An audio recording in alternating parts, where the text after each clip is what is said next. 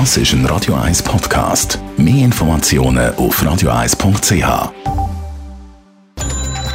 Netto. Das Radio 1 Wirtschaftsmagazin für Konsumentinnen und Konsumenten wird Ihnen präsentiert von Blaser Greinicher. Wir beraten und unterstützen Sie bei der Bewertung und dem Verkauf von Ihrer Liegenschaft. blasergreinicher.ch Sabrina Margolin. Der Raiffeisen-Präsident kommt erneut eine Entschädigung von 750.000 Franken über. Die Löhne für Mitglieder vom Raiffeisen-Verwaltungsrat sind im letzten Jahr unverändert geblieben und auch die Vergütung vom Verwaltungsratspräsident Guy Lachapelle soll gleich bleiben, heisst es heute im veröffentlichten Geschäftsbericht. Der Raiffeisen-CEO Heinz Huber kommt eine Bruttogesamtvergütung von knapp 1,5 Millionen Franken über. Der Gesamtindex der Produzenten- und Importpreise ist im März um 0,6 Prozent gegenüber dem Vormonat gestiegen. Höhere Preise haben sich vor allem bei Mineralölprodukten, Metall sowie Erdöl und Erdgas gezeigt. Im Vergleich zum März 2020 ist das Preisniveau vom Gesamtangebot von Inland- und Importprodukten um 0,2 Prozent zurückgegangen, wie Zahlen vom Bundesamt für Statistik zeigen.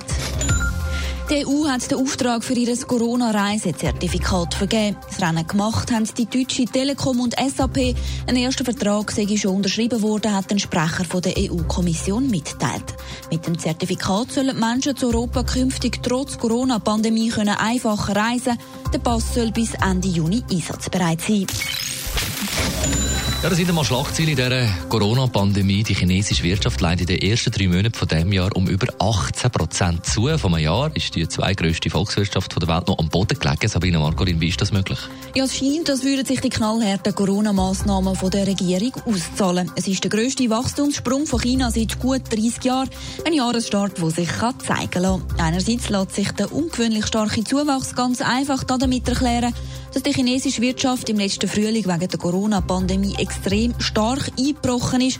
China ist während mehrerer Wochen komplett zum Stillstand gekommen. Das Land hat ja einen unglaublich strengen Lockdown verhängt und scharfe Einreisekontrollen eingeführt und ist seitdem praktisch Corona-frei. Aber für so einen Zuwachs muss ja auch die entsprechende Nachfrage sein, oder? Klar, China hat unter anderem vom Export von Gütern profitiert jetzt Anfangsjahr. Die Güter, die wegen der Corona-Krise weltweit gerade sehr gefragt sind. Schutzmasken, Corona-Tests, Computerbildschirm fürs Homeoffice, die Heime, you name it. Der internationale Währungsfonds IWF schätzt übrigens, dass die chinesische Wirtschaft in dem Jahr um weitere gut 8% kann zulegen kann. Netto, das Radio 1 Wirtschaftsmagazin für Konsumentinnen und Konsumenten.